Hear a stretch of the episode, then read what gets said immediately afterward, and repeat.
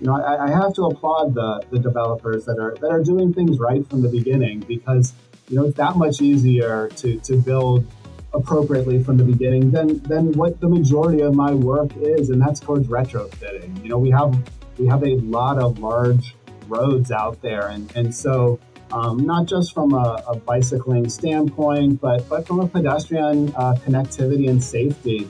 Aloha, everyone. Ikomo mai. Welcome to the Active Towns channel.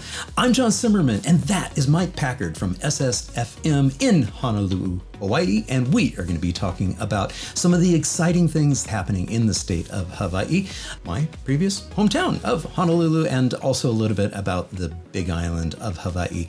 Uh, it's really, really fun, and it's great to sort of remember my time living in the islands, and I hope you enjoy it. Let's get right to it with Mike Packard.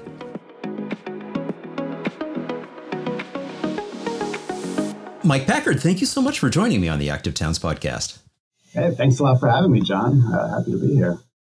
So, uh, why don't you do this? Why don't you just uh, take a moment to introduce yourself?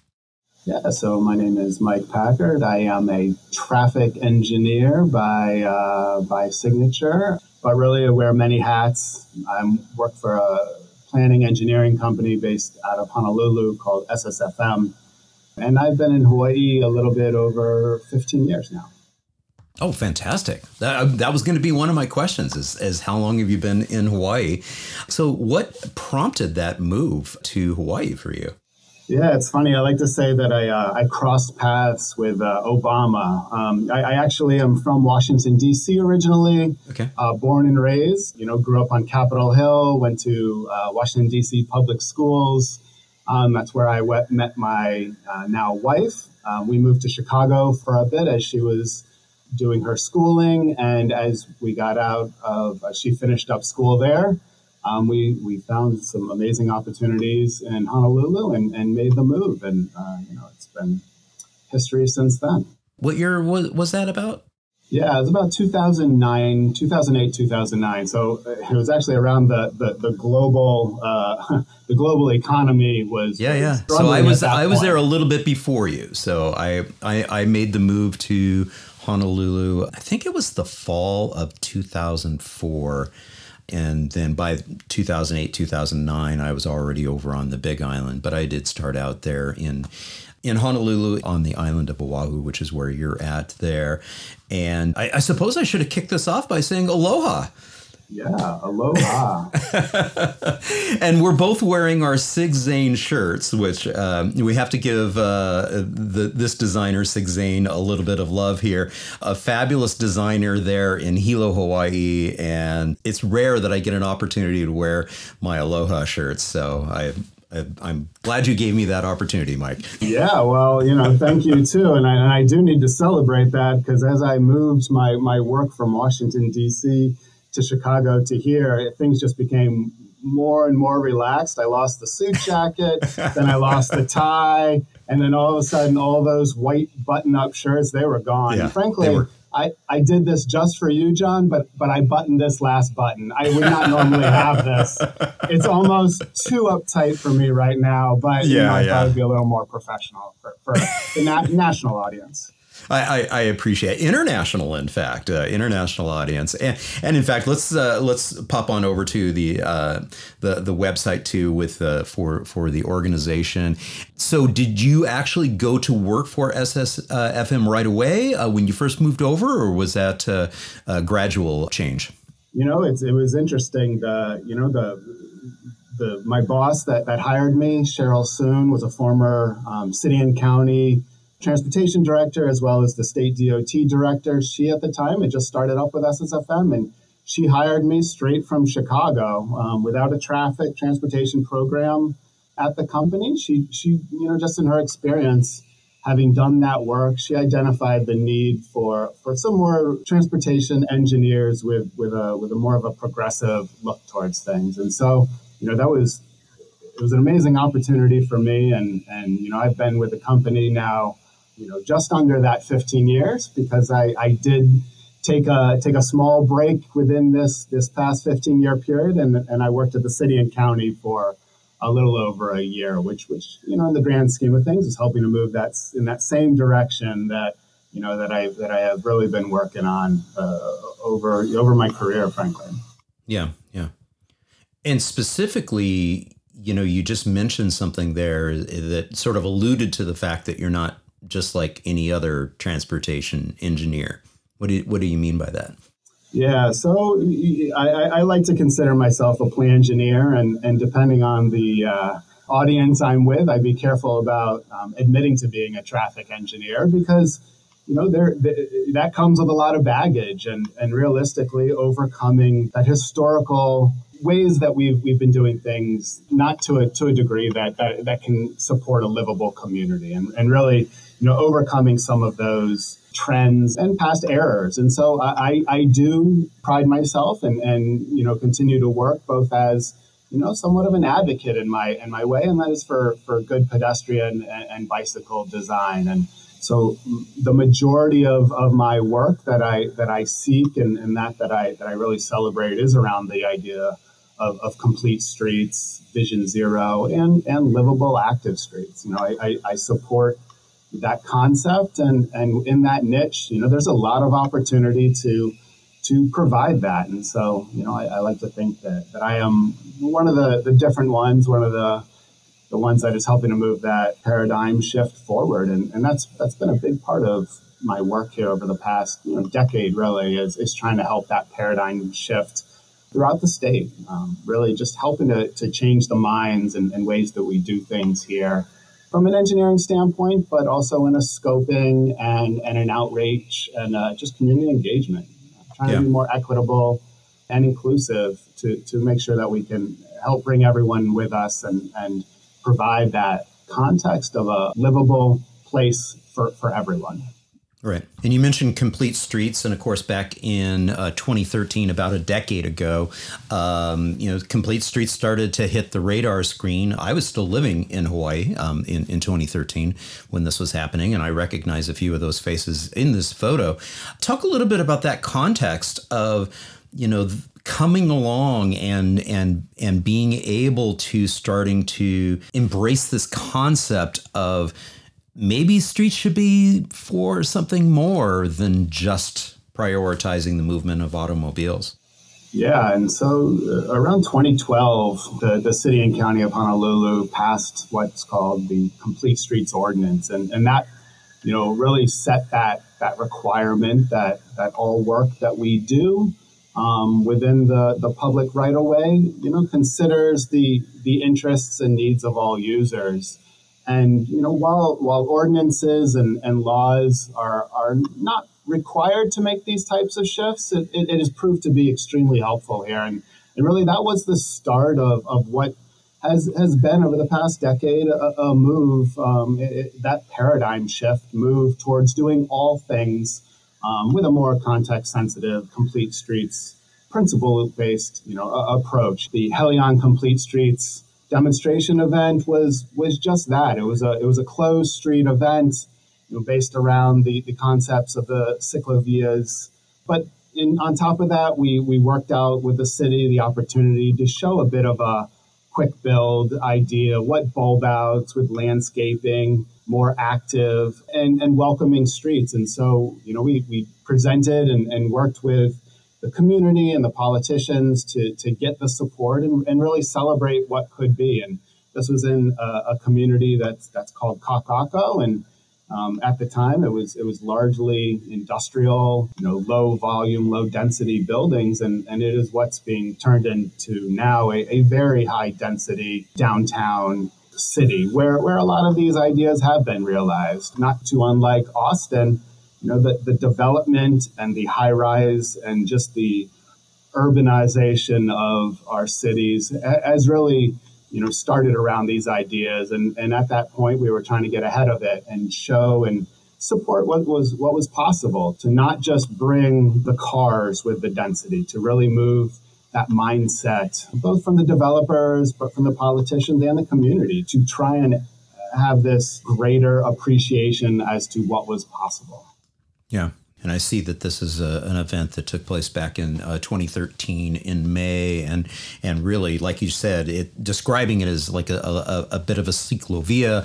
You know, I like to phrase, you know, that oftentimes this is an opportunity for us to redefine what streets are for and help the community along with this. Uh, because, quite frankly, and, a lot of people don't realize this is in, and I didn't realize this really when I made the move from Boulder, Colorado to Honolulu in, in 2004, 2005. I, I, I was just like, I was stoked. I mean, I landed a really cool job. I was going to be there on island. Uh, you know, I packed up my bike and I was I, actually I was an Ironman distance triathlon at that time, so I was entered into Ironman Canada. I was going to be training for the event and I'd be swimming and and training and running and everything. I get there and I'm just like, holy moly, this is just really really rough to be running and biking on these streets. It's the historical context of what it was what it felt like was it felt like this. It felt like King Street in 1954. it, it, it, really it really did. And you know if you were to change out those cars with with a with a street full of tacomas um, that that's not too different from what we see today. It's a very congested car forward community society. It, it's you know it's a product of the the post world war ii um, development uh, pattern. It, it, looks like a, a, lot of Midwest cities that were built in around that suburban mindset at the time. You know, King Street, as shown here, was was one of those that predated that that era, and and you know was built around the streetcar and had these streetcar transit oriented development type of communities. And, and unfortunately, that was that was abandoned soon thereafter, and that's when suburbanization and sprawl really took forward and, and, and has caused a lot of the degradation to livability and really just traveling. It, it is it's a congested city if you choose to get where you're going by by car. I, I, I, too, when when moving here from Chicago, was shocked about the difficulty in, in cycling, and and I thought my experience and biking in downtown Chicago and downtown DC, you know, prior to the to the era of of bike lanes and, and, and protected cycle tracks. I thought that I had seen it all, but but Hawaii really it was a it was a difficult place to ride, and, and I really do think we've made a lot of um, progress over, over the past 10, 15 years, but, but we also still have a lot of ways to, a lot of ways to go. Yeah. And the other picture from uh, 1954 that you sent along is, is basically the same street, but at a different angle and a different part of, of this is the fact that, yes, we have this mashup of lots of people pedestrians, lots of people on the street at the same time of having all of these motor vehicles. And right about the time when the Complete Streets Ordinance was signed in, in 2012, eh, you know, Hawaii was noted as being the highest pedestrian fatality rate per capita of any city in the United States. I mean, it, it is not a very flattering uh, reality of being uh, somebody who's walking or biking uh, in the state of Hawaii.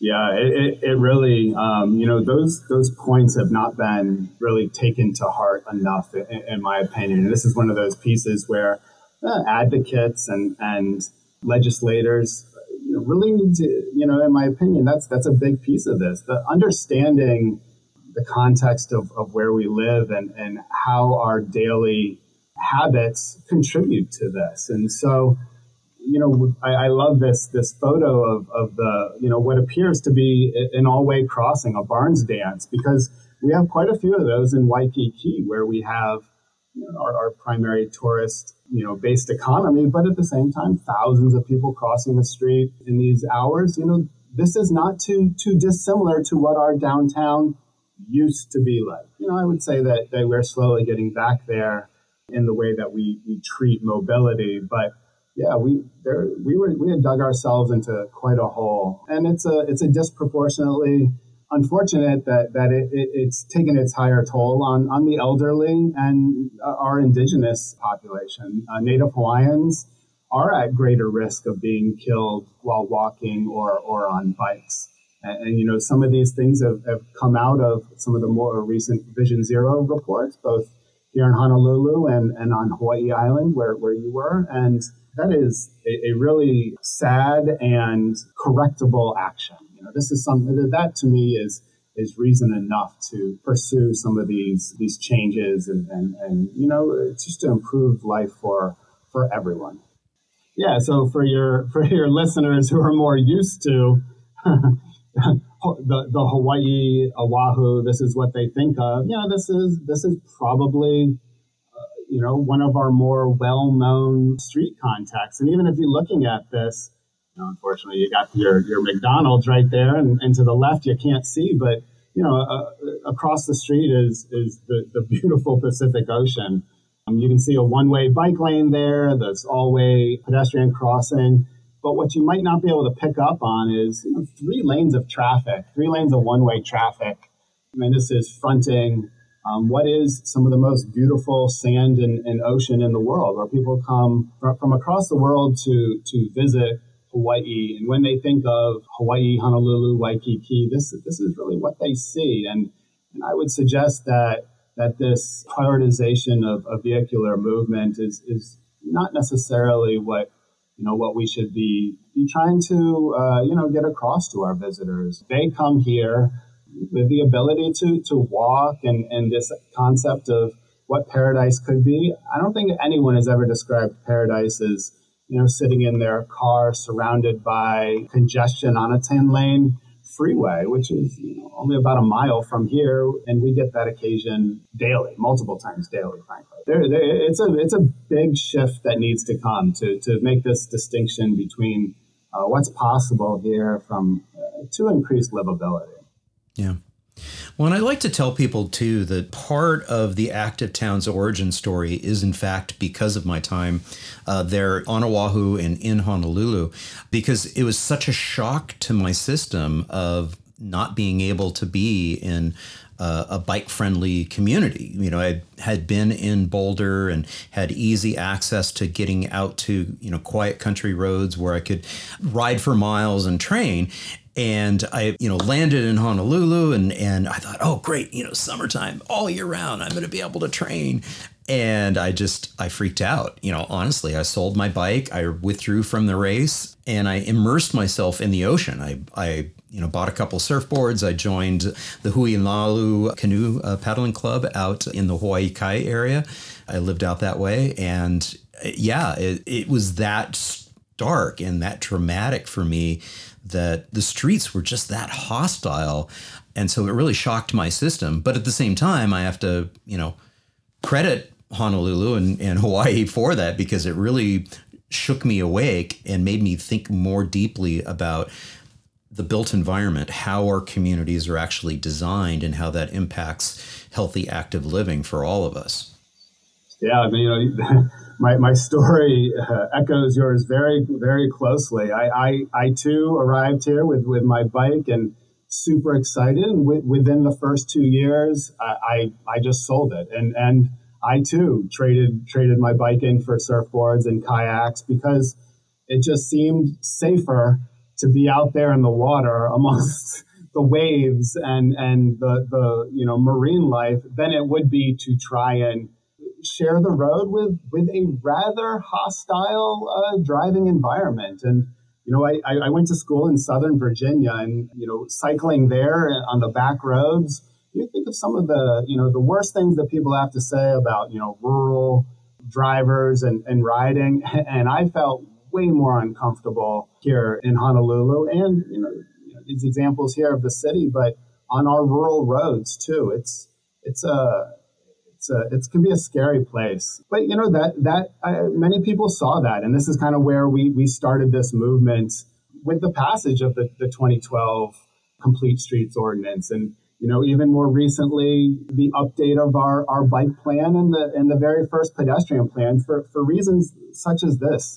You know the the island has hundreds and hundreds of miles of missing sidewalks and at least in the example shown here, there's a there's a curb with some level of separation because too often places there there there aren't those curbs, and and so the cars parked all over what what we call the unimproved sidewalk, where you know the reality is if, if you have any disability or or difficulty in walking or rolling you, you are left to navigate some pretty difficult circumstances. You know, this example here, this is a residential street, not not two blocks from the beach. And, and the reality is you're taking your life somewhat in your hands with the hope that, you know, the drivers are, are going to respect and see you. you know, a lot of a lot of our cars and trucks with the more lifted, you know, vantage points. We've all seen those images of how many kids can be stacked in front of a lifted vehicle without being seen. And and that is a big piece of this here is it's not just the engineering. It's really a broader education and really encouragement. Advocacy, I, I, I, think, is extremely important to help continue the conversation to ensure our elected representatives are getting the full picture and, and things aren't being driven by by a you know the the minority that that really values car storage above all else. And, and that's that's something that we, we've been trying to overcome for some time, and, and we still have some work to do. I want to linger on this photo just a little bit because it really relates even to my my current neighborhood where I'm at now here in Austin, Texas. It was platted in the 1930s, built out, you know, in the 1940s. We don't have any sidewalks in our neighborhood, and so this is our reality is we are occupying the street space whenever we walk, whenever we bike in the neighborhood. The good news is is that there's a culture of people walking and biking and walking their dogs and and kids riding to school and you know people in, in, mobility devices and wheelchairs you know rolling down the street. And so there's a culture of those of us who also drive in our neighborhood we also know to slow down and be very very conscientious of of that. And i will say that post pandemic it's even better because during the lockdown during the pandemic it the number of people out on our streets uh, walking and biking and rolling and strolling increased by tenfold and those levels stayed up. And it is really helped with that culture of driving of slowing down. Occasionally we get people who are a bit too aggressive in our environment. Maybe they don't know the the neighborhood or whatever. Maybe they're visiting maybe they're working maybe they're cutting through. And it's a little bit of a stark reality because sometimes you know I'll take photos walking down the street and uh, I'll be there'll be like 10 people you know strewn across the street walking in different directions etc and maybe one car trying to make their way through. Talk a little bit about that culture of who the streets are for in a neighborhood like this.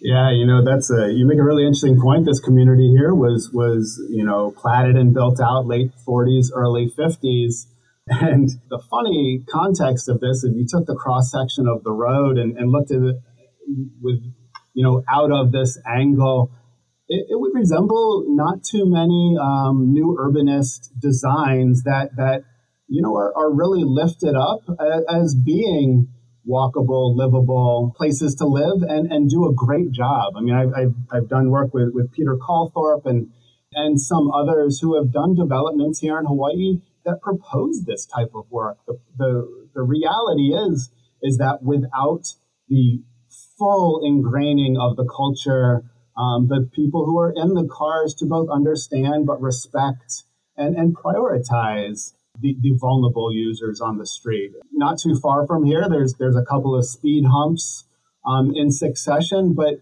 they only do so much when cars are speeding in between them. It's unfortunate that it has not had a, a, a broader impact. And, and, you know, the result is that speeding is the predominant cause of our roadway fatalities. And, and we've seen that worsen since the pandemic. While I do agree with you that we, I see more people on the street biking, walking, whether it's for commuting or, or just recreational, because, you know, we do have more people working from home and so uh, our, our peaks and our commuter traffic has changed quite a bit. However, speeding seems to have actually gotten a bit worse. And and that's statewide. But you know, we, we've uh, over time we've had some some really you know great leaders come over and, and really instill some of their energy and knowledge to help with that paradigm shift that I spoke to. This this example here is is Mark Fenton, and, and he's been coming to Hawaii for for a little over a decade now, and this is with uh, an AARP group. We were doing uh, a, a walk audit of Ala Moana area, where you know future light rail station we'll, we'll be going hopefully sometime in the next you know five to ten years depending on, on how those political winds go. But that has been a big piece of where we are to get to where we are now but also how i see us uh, moving forward. We are an island uh, state and thus if we're not learning from each other um, it's a long way to get some of that that type of impact. So we, we have been bringing over you know national uh, representatives for, for years now.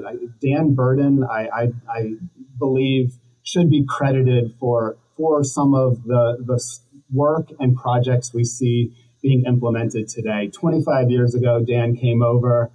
Uh, funny enough, my, my boss, uh, Cheryl Soon, um, who brought me here from Chicago she, when she was at the city, she brought Dan over to do some mobile walking tours and to show what was possible from a traffic calming standpoint. Dan's been coming back ever since, always with different hats on, be it blue zones or livable communities. And really, what Dan has been able to help with is really the conversation outside of just what the engineering piece of it looks like, thinking through what a livable community could do for those that maybe don't think about it on a daily basis. You know, I, you and I, John, you know, probably think about this in almost everything we do. And, you know, even when I go on vacation, uh, I'd like to say that uh, my wife says that I have more photos of bikers and roundabouts than I do of my kids. But realistically, I, I see my kids every day, and bikers and roundabouts, unfortunately, I don't see enough of, in, in my opinion. And so, um, you know, these are these things where, you know, the, the local context, if you don't see it around you, then it's a, it's a lot harder to, to understand. And so, I live in a community that does have more more people out on foot and on bike, and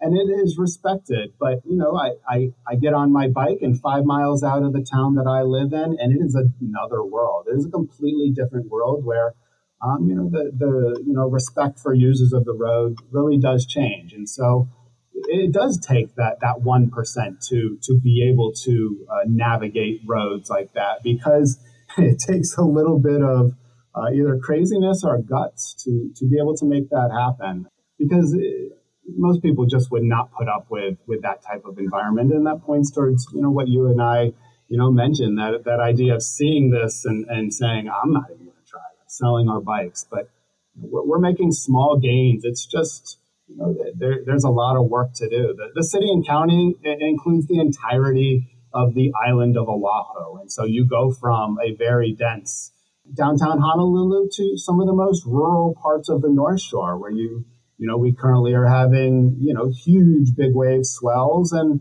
you know, homes being threatened by those swells as well. But, you know, singular arterial roads, you know, belt road system, former, former plantation rail lines, there's not too much to the transportation network. And so, it's a lot of people trying to share a very small amount of space. And so, you know, the, the ability to get around in anything but car outside of Honolulu, the city, can be rather challenging. Yeah, yeah. Now you mentioned roundabouts. Uh, we both have a love for roundabouts. Uh, uh, this is on on the island of Kauai, and uh, and this is what I would you know consider a, a fairly well designed low speed uh, roundabout, you know, one lane in each direction, um, probably a design speed right around 15 miles per hour, which in my mind is exactly appropriate. We, we do want to see design speeds around 15 miles per hour. Why? Because those are less lethal speeds. Uh, you know, when we're looking at that. So when you look at the the people who are walking, uh, you know, needing to cross here, you see that this is a very pedestrian friendly sort of environment for them. Talk a little bit about the the state of Hawaii and how they're starting to embrace uh, more roundabouts and hopefully a design that is a little bit more friendly to people walking and biking. I can't say that I have ever heard of a, a Dutch style roundabout being uh, put in where there's prioritization for people walking and biking, but maybe in the future, who knows? Yeah, you know, uh, they say the sun sets last in Hawaii, and, and sometimes some of these more progressive ideas are a little bit late to be implemented here, and, and there's pros and cons of that. It takes Hawaii people a little bit longer to get comfortable with some of these changes, but uh, roundabouts have uh, I am a huge fan of roundabouts, and I do think that they solve a lot of the problems that, that we have on our roads today. This one here on, on Kauai in, in downtown Lihue was a part of a, a Tiger grant that the County of Kauai had won, and it really looked at reconfiguring the, the entirety of this street. It was a street called Hardy Street which passed by their civic center. In the foreground here, you can also, there was the, a school and a library. So it brought a lot of pieces that could and should be connectable by bike and, and by foot to an island that is much more rural and, and much less populated to show what is possible and, and to see what the context could look like. And, you know, if, if you go back about 10 years, that our state DOT had a memo on the books that said roundabouts were, were not priority, and it actually restricted the consideration of any multi-lane roundabout with, with the statement that if in the future the potential for that intersection to uh, need to accommodate um, the amount of a capacity that would necessitate a multi-lane roundabout, then then it could not be considered. And so that was a huge obstacle in getting beyond. And, and just recently, and I'd say in the past five years, we've had a, had a of some of that paradigm shift, shift really has come to fruition. And we have roundabouts being constructed on almost every one of the major islands right now. And we had our first multi lane roundabout constructed on a, a state facility in, in Kihei, Maui. I, you know, have multiple roundabouts uh, and projects that I'm both doing in planning, design, and, and overseeing construction. And while we're, we don't have a full Dutch roundabout, as, as you note, I, I actually um, am overseeing the construction of, of, a, of a roundabout uh, that has speed tables upon all entries and a off-street shared use path alongside it. And so um, it, it, pulled from some of those those Dutch ideas. And you know, in the, in the design, we, we have red pavers to kind of reflect that Dutch mentality. I know Austin has done a lot with red to to identify bikeways and and and really to provide that prioritization. And so, you know, we, we have these these small wins. This this example here was was really done and and you know thought of by the the residential developer. It was a it was a development in the hills of Kihei and and that developer decided that, that a two-way cycle track was appropriate here. And you know, what's funny is if I if I turned around from where this photo was taken, that cycle track just ends, and it's a big undeveloped hillside. And you know, we have a lot of developable space, and we have a huge housing shortage here. And so, as we work with developers and try to integrate what it is they're doing you know, getting some of these small wins, even if it is a cycle track to nowhere right now, getting that stuff on the ground is a, a really big help and first step in, in making those connections. Because if you are a family that moves into here and you see that in front of you, you are now already thinking about what's possible from there. And so as you head to the bottom of the hill, where things become more dense and traffic becomes heavier, and you lose that cycle track and protection, and it becomes a shared shoulder you know that that itself might be be an opportunity for a, future advocate you know someone who sees what is possible. And so you know I, I, have to applaud the developers that are doing things right from the beginning because you know it's that much easier to build appropriately from the beginning than what the majority of my work is and that's towards retrofitting. We have a lot of large roads out there. And so not just from a, a bicycling standpoint but from a pedestrian uh, connectivity and safety you know, trying to get some improvements so that pedestrians can cross the street more safely to play towards that that high level of you know pedestrian deaths per per capita. You know, we need to work to to prioritize, and so these cycle tracks and these pedestrian projects are, are a big step towards that. But you know, roundabouts are an important piece, in my opinion, to just help bring the speeds down. You know, if we could really control vehicular speeds and, and force the prioritization of pedestrians and, and people on bikes, uh, you know, that's a big step. That's a big step to, towards making that uh, appreciation across the state. And if you build more of these, then you're setting yourself up for that opportunity to do a Dutch style roundabout situation because that's that's really the key thing of the Dutch style roundabout is the fact that you have these intersections inter- intersecting with the, the the cycle tracks and being able to then create that low speed environment as you just mentioned reinforcing the fact that these need to be narrow travel lanes bringing the speeds down the the roundabout does a really really good job. You know, a roundabout for the most part is motor vehicle infrastructure.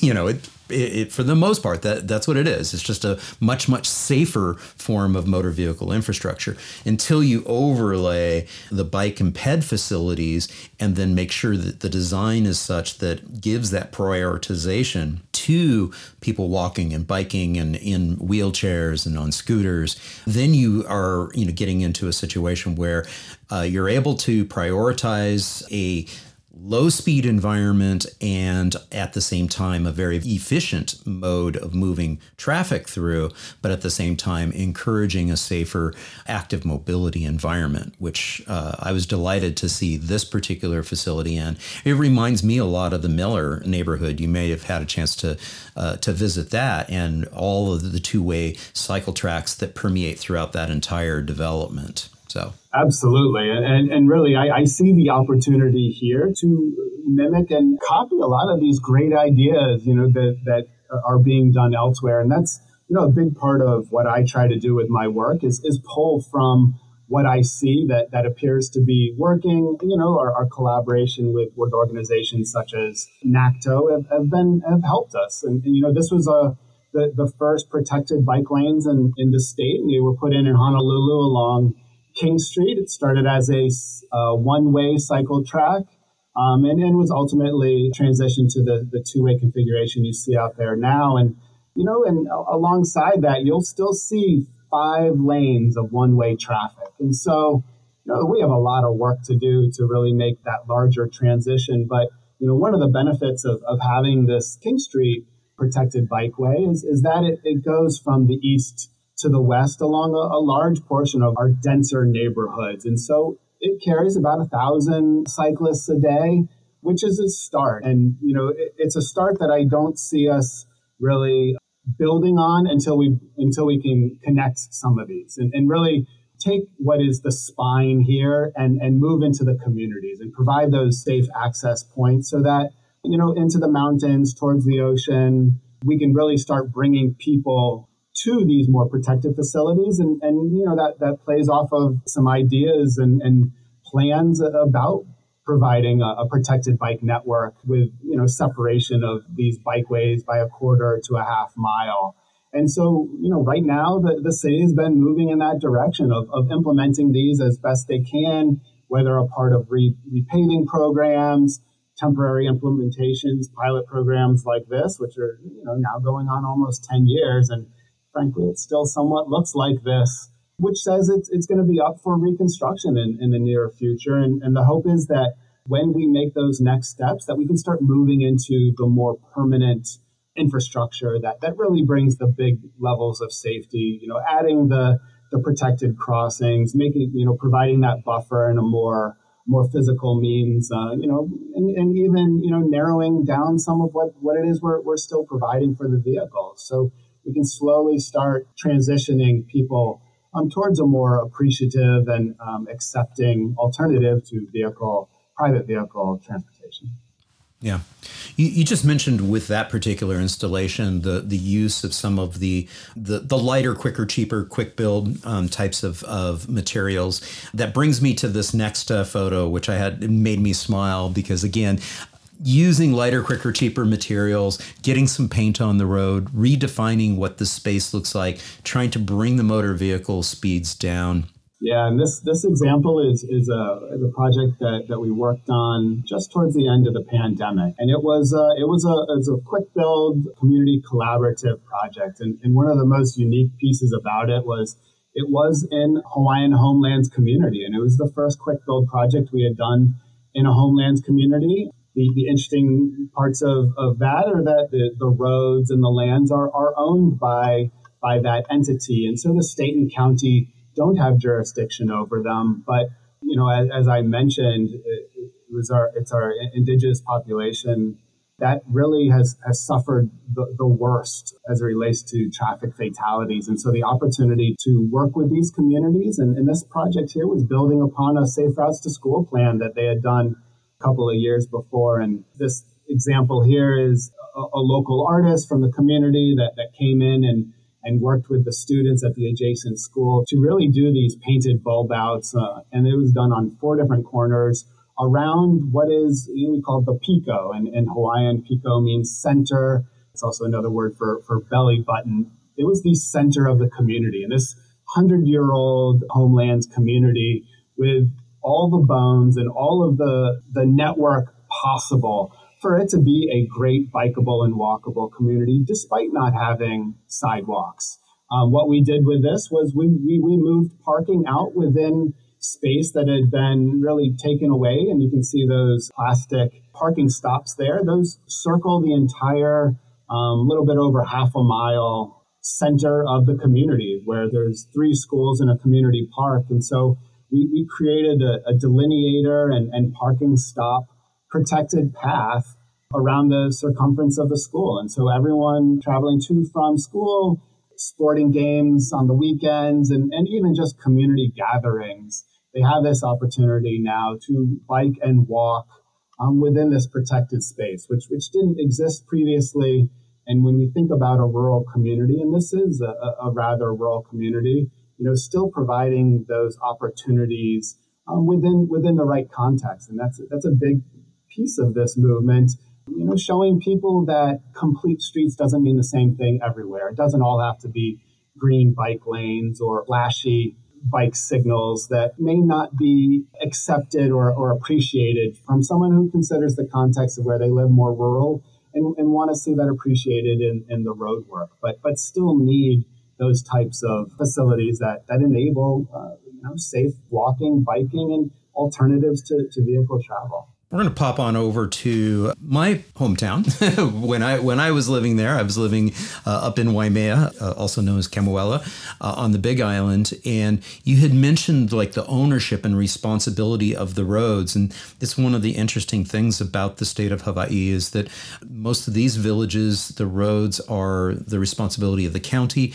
and then some of the roads are considered state highways. And there's challenges there because you kind of alluded to it earlier it seemed to me when I lived there for the decade that I was there that it seemed to me like the traffic engineers that were in charge at the state level and at the, the county level seemed to be still stuck in the 1950s feeling like it's all about moving cars. And so this is an example. I've run and ridden my bike on this road countless times.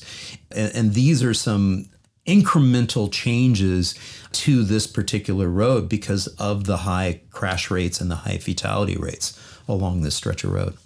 Yeah, and, and you know, Waimea is a beautiful place. It is picturesque Hawaii Island. But you know, one of the things that that I love to showcase here is is some of the creative ways that, that the county has has really taken the, the initiative to to make some of these changes. And, and the county of Hawaii for, for a long time has been doing a lot with a little. Um, these ideas of, of using zigzag crossings to slow people down. You know, in the prior photo with the pedestrian hybrid beacon, that was the first one used in the state, and that was connecting a, a school, a, a, private school, the Hawaii Pacific, or, across from what was a Longs drugs. And so students were crossing what is otherwise a state arterial here, uh, connecting you know, two big harbors. And so that you don't see it in the photos, but heavy vehicle and truck traffic travel along these roads. And, and being the fact that, you know, everything we get has to come in uh, off a barge, there, there are a lot of commercial vehicle movements. In, in a perfect world, we, we provide some, some duplicated parallel facilities. And actually, out here, we, we've historically sought to get a bypass around the town so that the, the town itself can better own and, and honor these streets that go through the town and, and take that truck heavy throughput traffic and put it elsewhere. You know, however, the, the complicated thing about building in Hawaii is is both in land ownership and you know complications. It's it's very expensive and difficult to to build, especially on Hawaii Island. And some of the examples that looked at, routing a bypass around this town, everyone was met by an environmental obstacle that really couldn't be overcome. And so when you think of regulations trying to ensure that that we are doing things right, that too adds to one of the restraints we, we have from being able to build alternative facilities. And so doing more with what we have is is largely the the marching orders we, we have here. We actually have a project right now in Waimea that is with the state and is both building a new roundabout in addition to off-street protected bikeways and, and along the along Kawaihae Road for, for about a mile and a half. And this was a project that came out of our work that started as the bypass road. The bypass road was really wanted by the community to increase the level of safety for, for biking, walking, and drivers in the downtown. But they wanted to see these changes in, in a more rural context. And so, pointing to examples here, this is Waialua on the north shore of Oahu in, in you know, county of Honolulu. These ideas of, of seeing what biking and walking can be in a, in a rural context. This, this just happens to be my one of my sons out biking, uh, we, we love to visit the North Shore because of these side paths and, and protected bikeways and the ability to have this type of safe infrastructure alongside what is otherwise rural traffic. You know, that's that's some of the, the additional challenges in, in working with communities that span everything from the more urbanized downtown Honolulu to a more rural uh, Waialua or, or Waimea. It's, it's the context of these types of uh, applications while still ensuring that people have alternatives to, to vehicle travel because just because they are living in, in a more rural community, just because they are driving a, a truck for work or, or pleasure does not mean that they don't have a desire for for a more active town and community. They, they have kids that they would rather walk to school or, or allow them to bike to school. But the refrain that we hear too much is, I just don't feel safe. It's that cartoon that, you know, I didn't feel safe having Johnny walk to school, so I drove them. And realistically, you are you are then part of the problem. And, and unfortunately, th- that is that paradigm shift that we need to help to to make these greater movements. We, we need to understand that there are alternatives until we start prioritizing our most vulnerable users, our, our, our kids, our elderly, people on foot, people on bikes, and reduced vehicle speeds, we're, we're not going to achieve those greater goals because if you and I feel uncomfortable riding on, on our roads or, or getting around after decades of, of experience riding in, in hostile environments, then how can we expect someone who's new to riding, someone on a on a cruiser bike, my kids, my wife, my in-laws, you know, how do I expect to, to convince them to walk our bike if I myself don't feel comfortable doing it. Yeah. Now, earlier you sort of alluded to the fact that uh, when you go on vacation, when you travel, your your wife is teasing you because you're always snapping photos and everything. So I, I don't remember. I, am I'm, I'm not sure when you were in Japan. Were, were, were you guys traveling? Was this a, a, vacation? It was. It was our. It was our uh, big post COVID. We we had had not gotten to travel, which which my wife and I love to do. We had not gotten to travel in, in three years, and so we took this opportunity to go with our family of five. I have uh, three smaller kids, and, and we traveled for about three weeks um, throughout Japan. We, we, started in Tokyo, um, stopped through Kyoto. This is Osaka, and and some of the other small, smaller, more more rural communities. And you know, this example here from Osaka you know, was was really quintessential of, of, what I saw there, and was just blown away by the commonality of biking there. It just was not a big thing, and you know, these examples of some of the the shared, more traffic calm streets, I, I got the understanding that these are more recent changes in in Japan, but you know, even prior to this, Osaka has a 25 percent commuter bike share. And that that is on par with some of the, the highest percentage commuter trips in the US and, and is is not too far from from some of the the more you know high high aspiring places in the Netherlands and, and elsewhere that, that are doing things on a great scale. Um, I had understood that, that Jan Gehl had done some work here in Osaka, and some of the, the treatments and, and stuff that, that I saw on these roads was it, it could have been out of, of, anywhere in Europe and really amazing shared traffic calm streets.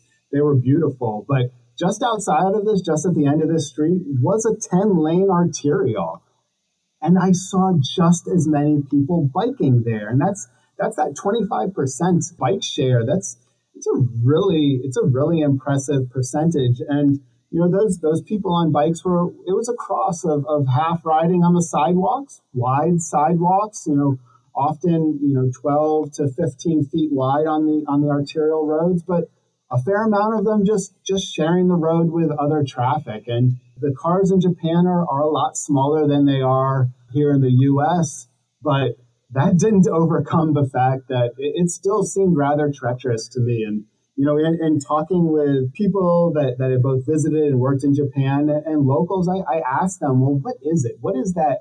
What is it that gets this feeling of safety or acceptance for use of bike? And, and the term that is used in Japan is gaman, G A M A N. And really it's that it's that perseverance. And the, Japanese people have, have that in, in, spades. And it was amazing to just see a mom on a bike with her kids riding, taking the lane in the center of, uh, of an arterial travel way and, and really, you know, people respected and, and drove around them. So that, that is that paradigm shift where it was, it was amazing to me that you could still have 10 lane roads, which I would never point to as a good idea or something to aspire to yet they were making it work. And so maybe there are different ways of doing this. But even with all of what Japan had and the successes that they had, had garnered, they still acknowledge the need for more. And that's where you saw some of those impressive, you know, shared streets. And, and you can't see it here, but there's there is a side path protected bikeway through the center of it. But there's such a high pedestrian population and high concentration of people in Japan, Tokyo in particular, that there's just a lot of people. And so managing people is quite quite an impressive feat. They have amazing train train transportation there that is incredibly efficient and fast and can get you anywhere you want to go throughout the country that combinations of biking and walking and, and walking in trains and biking and trains, which the Dutch point to all the time of that being that perfect combination. It really, it shows in Japan where you know you have 50 to, to 60% people commuting by train but but of those 25% were taking their bikes to the train where you know the majority of others were walking and so if biking wasn't the primary center uh, source of their transportation, it was a part of it. And so it really is ingrained in the cultures there. And I was so impressed by what they were doing. And, and just as a, as a society, pieces of it that we could really start to copy and, and bring over because the, the Japanese influence on Hawaii historically, but even currently in, in our in our tourism and, and our visitors, it's a very close connection. So this is that idea of this is should not be such a paradigm change. We can see it elsewhere in places that that we visit and, and we have visitors from. Yeah, yeah. I, am lingering on this photo uh, simply because it brings back memories of when I was there uh, in Hiroshima. And basically, echoing what you were saying is that people would ride their bike to the train station, and there were literally hundreds of bikes parked at the train station get on the on the train, go into into Hiroshima, get off, and many of them had a second bike parked there and they get on their bike and they would go. But then the the side streets the sidewalks looked like this really ultra wide sidewalks and this this ballet this human ballet that you would see between the pedestrians the people on bikes and they're everybody's going any which way. And it really I think exemplified for me how magical it is when we are traveling closer to human speed is that we're able to make all these little micro adjustments and you're able to actually move efficiently thousands of people through a space where if you tried to like put everybody into into cars, individual cars, or maybe even doubling them up, or maybe even having four people in a car, you still have gridlock. You simply can't move as many people as you can when you're traveling closer to human speed, walking or biking slowly and that's why I love this photo so much is we've got this gal, she's on her bike, she's able to navigate quite slowly through this environment of pedestrians. And and I see this all the time in the Netherlands as well, is when when we do see the mixing of modes and when we have shared spaces at slow cycling speeds, you know you just bring that down and you're able to make eye contact and little little movements and and really body language too. And we can actually move thousands and thousands more people than we could if we all tried to put them in into individual uh, hermetically sealed metal boxes. Well it's just not possible in, in a in a country uh, of, of size and population but but even so, there there are so many parts of, of what they're doing in the Netherlands and Japan through those those mixes of, of just shared use that we can duplicate in, in, in so many other ways in, in what we do. And you know, Japan had, had done a lot uh, with their transportation uh, network. You know, building out the train system that that supports those those greater distances of travel, and they just built things in scale. I wish I had a person standing next to this, but this was the cutest little fire engine I've ever seen. And it pulled out into what was a big shared plaza, one that is just packed with people at nighttime because it is, is rather hot there during the day uh, in, in the summer. But, you know, building things to scale in a more human sized scale. And, you know, what I also didn't see a lot of in Japan is, is spandex clad, clad cyclists on carbon frame bikes. And, and I'm not going to lie, that's me on the weekends because that's what's needed to still navigate many of our roads. What you saw were, were slow traveling cruiser bikes, um, women in dresses, elderly, kids off by themselves. I mean, I'm sure we've all seen those photos of, of Japanese children traveling by themselves on trains. I saw it all over. It, it, it's amazing. And I'd like to hope that that I would you know do that with my own children should I live in that type of environment. But that's the a bigger paradigm shift that we really need to you know on a, on a national scale to to make those changes. Because uh, unless we're out there doing it ourselves, how can we how can we point to to what's possible and and what's comfortable and, and supportive? So yeah, it, it's it's really impressive. Good stuff. Good stuff. To close us out, you've had this opportunity to you know travel this year to Japan.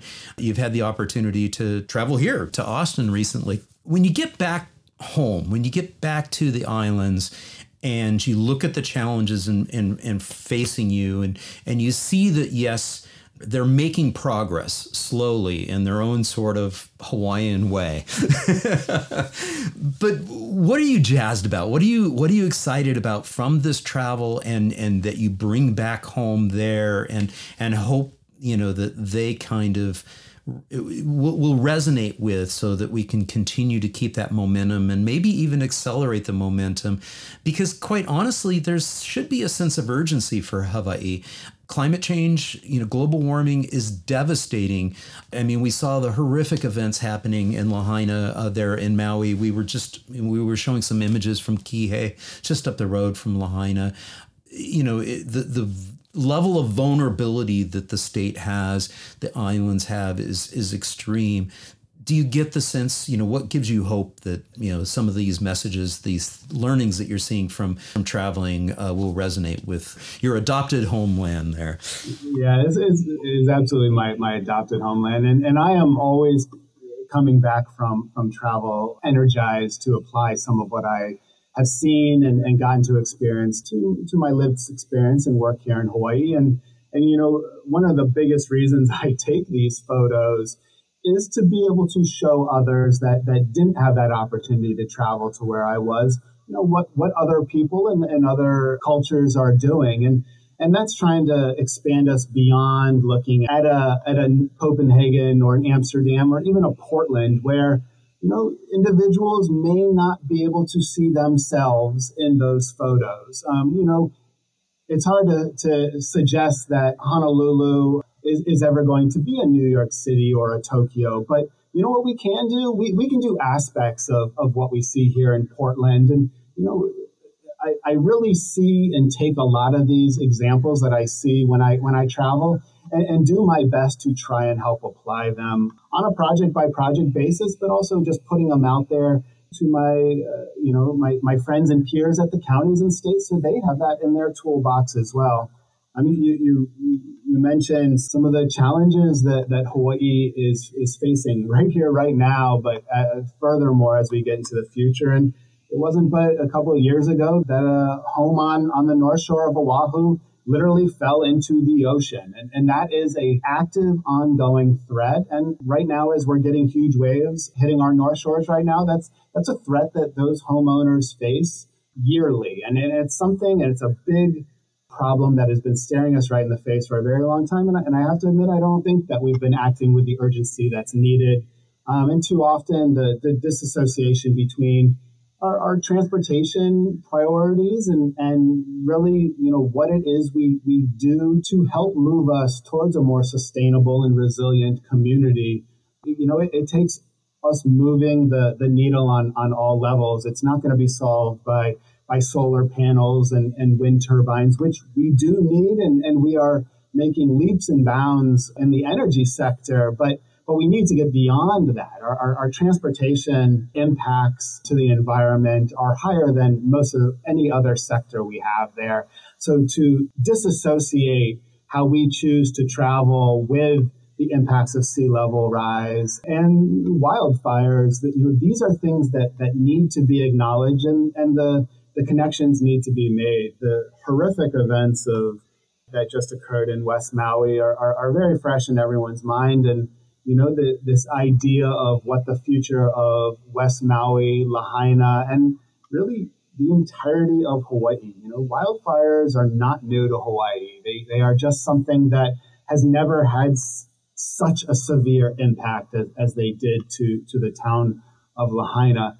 But those threats exist on every island across our state. At the time of those fires um, and devastation, there were ongoing fires on every island. And so we need to think towards this resiliency, emergency response, and how active transportation does play a role in it. Um, and, and, that's something that, you know, as respectfully as, as I can do, I, I, like to help move the conversations in the direction of understanding how, you know, greenways can serve in the, you know, as a sort of emergency access. It can serve as fire breaks. It can serve as the redundancy that, that we don't have on a lot of our transportation networks due to the limitations both from a land ownership and environmental aspects. You know, there's a lot of complications to building the true redundancy that we need in some of these communities. And so there are more straightforward ways to get there if we think uh, outside the box. And so,